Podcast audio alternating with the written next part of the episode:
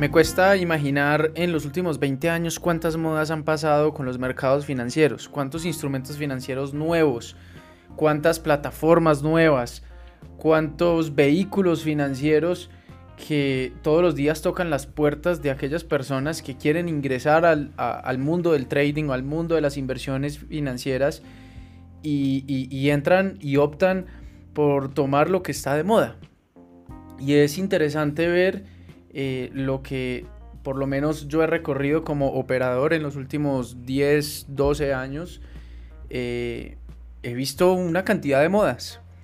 Y esas modas han venido cambiando, han venido transformándose, evolucionando para bien y evolucionando para mal. En ese equilibrio de, de las nuevas cosas que van saliendo, gracias a la tecnología y, siempre a la facilidad que dan las distintas plataformas en Internet para crear una cuenta de trading. Es impresionante cómo las redes sociales posicionan un mensaje que termina por ser incluso una verdad para muchas personas. Tachando tal vez o calificando el trading como algo bueno, como algo malo, como un multinivel, como algo de pronto demasiado fácil, rápido, solo para personas financieras, en fin. Hay muchas creencias sobre el trading y todo esto es respetable. Sin embargo, vengo en este podcast y vengo en nombre de AppTrading eh, a hablar de, de estos puntos que me parecen que son importantísimos y aplican también al psicotrading. Sí, porque no solamente son situaciones que han ocurrido en los últimos años, sino que son situaciones que siguen ocurriendo y obviamente por, por mil razones más van a seguir ocurriendo. Y pues me posiciono en el año 2004 más o menos, eh, un niño en, en ese tiempo, y escuché por primera vez el mercado de divisas, el mercado Forex.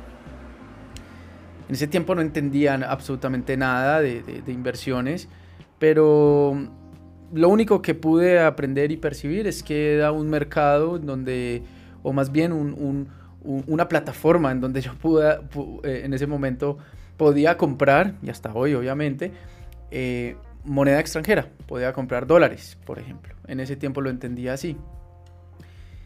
Y recuerdo que muchas personas mayores en ese tiempo eh, que estaban muy conectadas con la parte tecnológica de sistemas y demás, el Internet cada vez estaba tomando muchísima más fuerza. Mm, empezaron a ingresar en, este negocio y personas con mucho éxito en, el mercado Forex. Eh, y ya, bueno, después con los años eh, me convierto en inversionista, me convierto en trader profesional, paso, pues hago una carrera en, todo este, en toda esta industria y ya con retrovisor empiezo a, leer un poco y a, y a, mirar todas estas situaciones hasta el día de hoy. Y lo que pude haber percibido en, ese tiempo y con personas que, que charlé, eh, me contaban que en ese tiempo el, Forex era, era lo último, ¿no? Era lo, lo, lo que estaba en tendencia, ¿sí? Lo que eh, en ese momento todo el mundo quería hacer todo el mundo hablaba del Forex y el Forex tomó mucha fuerza y fue tomando cada vez más fuerza, siendo uno de los mercados, realmente aquí hicimos un podcast hablando del Forex, siendo uno de los mercados que hoy por hoy tienen eh, el mayor flujo de dinero. Se están moviendo más de 7 trillones de dólares diarios hoy por hoy y eso año a año ha venido subiendo y justamente los bancos centrales y las instituciones financieras y los retails, las personas naturales como nosotros, eh, pues tenemos mayor participación y mayor acceso a este mercado. Pero el punto no es hablar del Forex, sino el punto es hablar de, los, de las distintas tendencias y modas que, que, han pasado en los últimos años. Entonces, ¿qué, ¿qué, sucedió? El Forex toma mucha fuerza y luego en el 2012, 2013, 14, por allí, en, en esos años, sale un, una nueva moda. Pero esa moda eh, se complementa con lo que son los multiniveles. El, como lo llaman en inglés, es el network marketing, es que lo llaman. y empiezan a hacer una mezcla extraña, una fusión entre el mercado Forex y, eh, los, y los multiniveles. Y lo he repetido muchísimas veces en este podcast y en los webinars y en los trading en vivo que hacemos en el canal de YouTube y en muchas partes en donde hemos hablado. Nosotros no tenemos absolutamente nada con un multinivel, es decir, no, no, tenemos nada en contra de, de un multinivel, pero hay que saber diferenciar de qué se trata cada negocio. Es decir, el trading son inversiones que tú puedes hacer en donde tú tienes la posibilidad de comprar y vender instrumentos financieros. Un multinivel es una venta de un servicio o de un producto. Y lo que em, se empezó a ver en estos años que acabé de mencionar era un, un, servicio educativo, un servicio de señales, un servicio de acompañamiento, en donde muchas personas se empezaron a mostrar demasiado exitosas en el mercado Forex principalmente, estoy hablando del año 2012 por allí, ¿sí? 2012, 2014 máximo. y empezó todo este boom de los multiniveles en Forex. Entonces allí la percepción de la bolsa empieza a cambiar eh, drásticamente y masivamente, porque siempre ha existido esas dos polaridades, ¿sí? Un inversionista serio, académico, estudioso, ¿cierto? Y el inversionista que muestra todo lo material o el inversionista que cumple con, los dos, eh, con estas dos comparaciones, estas dos polaridades. Sin embargo, se empezó a ver ese inversionista lujoso, ¿sí? el inversionista que se viste caro, el inversionista que habla todo el tiempo de sus ganancias, habla que, que está haciendo mucho dinero.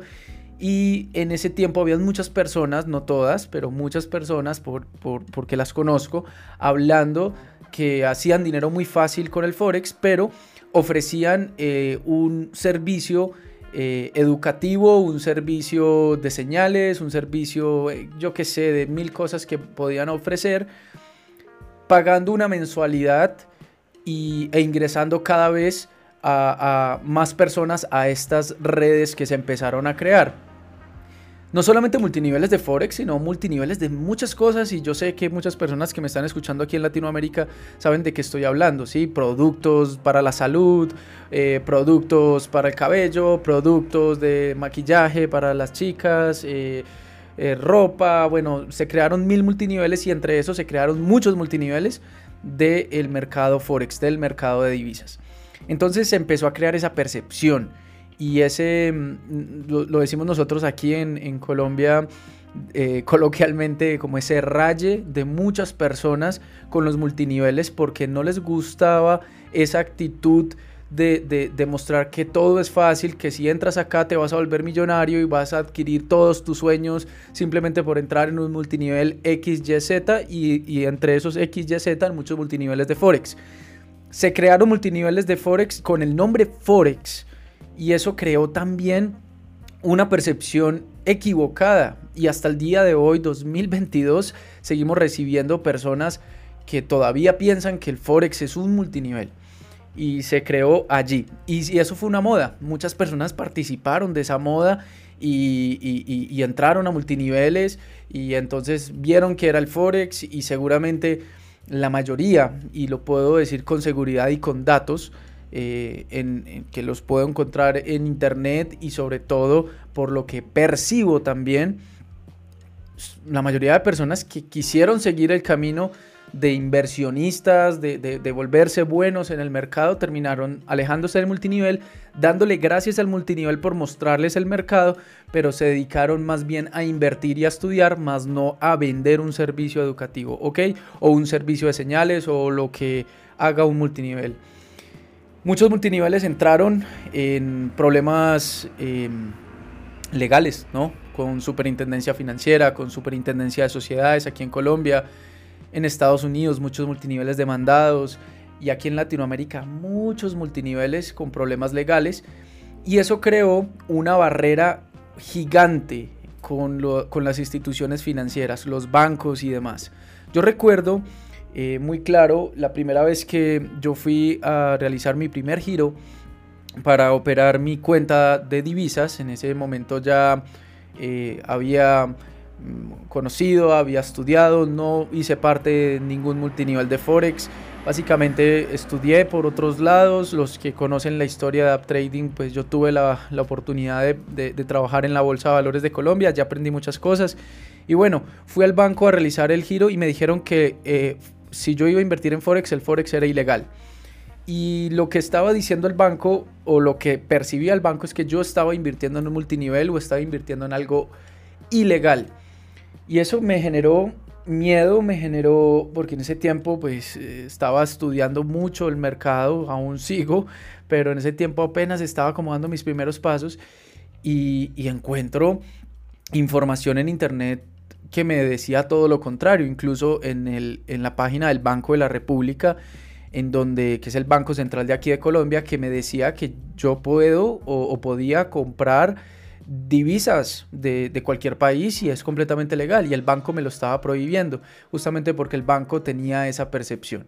Entonces se generó esa moda y las modas han generado ciertas actitudes en, en, en, las, en la sociedad de inversionistas eh, o, en las personas que se acercan al trading, han creado ciertos patrones de, de, toma de decisiones, de miedos, de inseguridades, por justamente estos tipos de negocios que prometen el cielo, que prometen mucha riqueza en corto plazo, con mucha facilidad.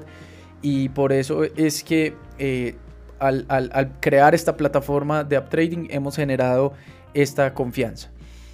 Y hemos mostrado pues nuestras operaciones y tratamos en lo posible hablar lo más claro posible, ¿sí? Y, hablar transparente porque es importante eh, desarrollar este tema como es. Ahora, luego de esos multiniveles, aunque se siguen creando, hoy por hoy sigo conociendo más multiniveles y muchos más multiniveles y muchos más multiniveles de Forex, pero las personas ya están un poco más prevenidas. Pero claro, las modas van, van, avanzando y luego llegamos al 2015, 2016 por allí y entran las opciones binarias. Aquí hay que hacer un, pare porque aquí es en donde todo este tema se empieza a complicar aún más. El mercado Forex es un mercado serio, es un mercado descentralizado. Hay brokers de brokers, hay brokers que son, eh, que son estafadores, hay otros brokers que son muy serios, como en todo negocio, ¿cierto? Hay cosas buenas y malas, pero es un mercado que es serio, que es de, de, profesionales del mercado. Tú vas a una comisionista de bolsa o una institución grande en Estados Unidos y te das cuenta que hay muchos profesionales en el mercado Forex. Entonces como mercado está bien, pero como forma de llegar el mensaje a, todos en general, pues el mensaje no era tan claro porque lo estaban eh, transmitiendo por medio de otro negocio que es un multinivel. Y tú puedes acceder al mercado Forex obviamente sin ningún multinivel. Ahora entraron las opciones binarias y las opciones binarias ya como instrumento financiero ya no era un instrumento financiero serio. Las opciones binarias están investigadas todas, o sea, las plataformas, por la Superintendencia Financiera. Están investigadas por la Security Exchange Commission, la SEC en Estados Unidos. Están investigadas por, la, por el FBI. Y están investigadas por una cantidad de instituciones de vigilancia financiera a nivel mundial. Incluso en algunos países están prohibidas. Pero claro, las opciones binarias te daban aún más facilidad para abrir una cuenta, te daban una posibilidad de simplemente darle clic a, un solo botón y poderte ganar el 30 o el 40% de tu inversión, pero arriesgando el 100. Y hemos hecho aquí en, estos podcasts ah, eh, un, un, desarrollo de lo que son las opciones binarias y por mil y un millón de razones no recomendamos las opciones binarias porque no es un instrumento financiero serio. Y adicional a eso, estos mismos multiniveles que estaban hablando de Forex también entran a hablar de opciones binarias. Entonces ya empezamos a, tener un desvío del camino. Si tú quieres ser operador o quieres invertir en los mercados de una forma seria, profesional, pues entonces te, pasas eh, tal vez en un multinivel vendiendo tal vez un servicio, un servicio financiero, un servicio de captación, un servicio de promoción que eso no tiene nada que ver con las inversiones, y luego te la pasas vendiendo un servicio financiero o, un instrumento financiero, un vehículo financiero que para mí no es un vehículo financiero ni es un instrumento financiero serio. Entonces, dos cosas que ya se estaban saliendo del camino. Y eso entró en una moda. Y aún hay muchos, muchísimos multiniveles hablando de opciones binarias. Incluso muchas personas que se, que, se sienten eh, heridas por tal vez cuando, yo hablo de esto y, me escriben en redes defendiendo las opciones binarias y diciendo que están haciendo dinero. Y está bien, esto no lo digo para para que ustedes de pronto se sientan bien o se sientan mal. Esto es una opinión que nosotros tenemos y por eso siempre hablamos con datos. Y hay datos sobre esto y lo pueden buscar en internet. Y si eh, hay el respeto y, de, yo poderles mostrar, ustedes simplemente nos pueden escribir o nos pueden mandar un mensaje por Instagram en app.trading o en YouTube, nos pueden buscar como app trading y yo les puedo con todo el gusto mostrar todos los artículos que hay en contra de las opciones binarias y las explicaciones de por qué este instrumento financiero no da consistencia a largo plazo. Porque es que hay muchas personas que me dicen, no, pero es que yo en el último mes me hice 5 mil dólares y en el último año me llevo haciendo no sé cuántos miles de dólares. Sí, pero ¿cuántas personas llevan viviendo las opciones binarias 10 años, 15 años, 20 años? ¿Dónde están? ¿Dónde están? Las quiero ver. Ok. Luego de eso, pues claro, los multiniveles de Forex, multiniveles de, de, de, opciones binarias, modas, modas, modas. Algunos entraron solamente a Forex por moda, otros entraron únicamente a las opciones binarias por moda. Y luego esto empieza a trascender a un paso más, que es lo que estamos viendo en este último año. Bueno, luego las opciones binarias y en conjunto entró, entró todo este tema de las criptomonedas, ¿sí? Y ya, pues las criptomonedas es un instrumento financiero un poco más visible, obviamente intangible, descentralizado, pero tiene mucho más soporte a nivel mundial eh, es un activo, muchas personas se dedican a invertir solamente en, criptomonedas y eso está perfecto. Pero aquí va otro argumento y es porque tal vez una persona puede llegar o, entrar a Forex y después de Forex entrar a opciones binarias y después de opciones binarias pasar a criptomonedas. Porque las modas empiezan a, a mostrarte a ti que ese es el camino para que tú puedas ser consistente. Porque créeme que si tú eres consistente en un mercado, no vas a estar saltando de mercado en mercado. Si tú estás saltando de mercado en mercado es porque no has adquirido la consistencia. Y tal vez si tú estás invirtiendo en algún mercado distinto eh, al que aprendiste, pues seguramente lo estás haciendo con esa intención de tener unos resultados distintos. Pero hablando en especial de las opciones binarias, pues si tú entras a las opciones binarias, de pasaste de Forex a invertir opciones binarias, pues te desviaste del camino porque eh, en nuestra posición no es un mercado serio, no es un mercado profesional, justamente por su esperanza matemática y por su operativa. Ahora, Pasemos entonces a, las cripto, ¿cierto? Entonces con las cripto, muchas personas entraron a cripto, se enamoraron de las cripto, siguen invirtiendo en cripto y fantástico, ¿cierto? Pero los multiniveles y otros tipos de negocios de, de captación ilegal de dinero empezaron también a aprovecharse de este boom de las criptomonedas. De hecho, esto, este boom lo vimos en el 2020, lo vimos en el 2021 y muchas personas criptomonedas y quiero comprar y venden su casa, venden su carro, se endeudan por comprar criptomonedas y es una locura. Entonces, en ese orden, pues muchas personas no saben qué instrumento financiero eh, operar, porque creen que la bolsa es de tendencias, de, modas, ¿sí? La, bolsa es de modas y la bolsa no es de modas. La bolsa, básicamente, si tú estás operando divisas, las divisas pues llevan operando muchísimo tiempo, o sea, desde que se empezó a regular el mercado de divisas, estamos hablando de los años de los años 1970. Ahora, si tú estás operando acciones, pues ni qué decir. No tengo hasta datos de acciones. Estamos hablando incluso más atrás de 1800. Entonces, son instrumentos financieros ya con recorrido, estandarizados, regulados, vigilados, que tienen una estructura más profesional. ¿Sí? Entonces, el trader que tú ves profesional es porque ya lleva muchos años operando en un mismo mercado, pero no hay un trader profesional que esté saltando de mercado en mercado, de mercado en mercado con las nuevas tendencias. Y luego de esto, ya escuché hace unos meses que salieron otros instrumentos financieros nuevos que se llaman los sintéticos. Y, es otra moda. Entonces todo el mundo quiere operar sintéticos. Y prácticamente son como un tipo de ETF que yo puedo negociar. De hecho, ni, ni he estudiado eso. O sea, prácticamente es un instrumento financiero completamente descentralizado, con una manipulación institucional ni que te diga. O sea, entonces, claro, muestran los sintéticos, entonces ya todo el mundo va para sintéticos y dicen que los sintéticos es lo mejor, que, que regalan dinero, que dan mucho dinero y hay muchas personas mostrando eh, ganancias exorbitantes en, en, índices sintéticos, entonces claro, ya quieren dejar todas las modas, se les olvidó que aprendieron a invertir en Forex, se les olvidó que, que, aprendieron a invertir en criptomonedas, entonces ya dejan todo esto a un lado y se van a sintéticos. Y tal vez en los próximos años salga otra vaina totalmente distinta. Antes de esto, pues varias modas, NFTs también estuvieron de moda, entonces querían comprar estos, eh, estos, estos coleccionables por internet. Eh, bueno, tantas cosas que han pasado de moda y, nuevas modas que van siguiendo eh, ese, ese, ese, comportamiento humano y, ese, y, ese, y esa psicología. Y por eso es que esto tiene que ver mucho con psicotrading y por eso lo estamos hablando aquí en el, en el podcast, porque es importante entender que para yo ser consistente en los mercados no tengo que estar saltando como un grillo de mercado a mercado en donde em, me muestren la, mejor rentabilidad. Tú puedes estar invirtiendo solamente en un activo o en un instrumento financiero. Es decir, si tú aprendiste a invertir en divisas y te va bien en divisas, pues quédate con divisas. Con eso puedes hacer dinero siempre.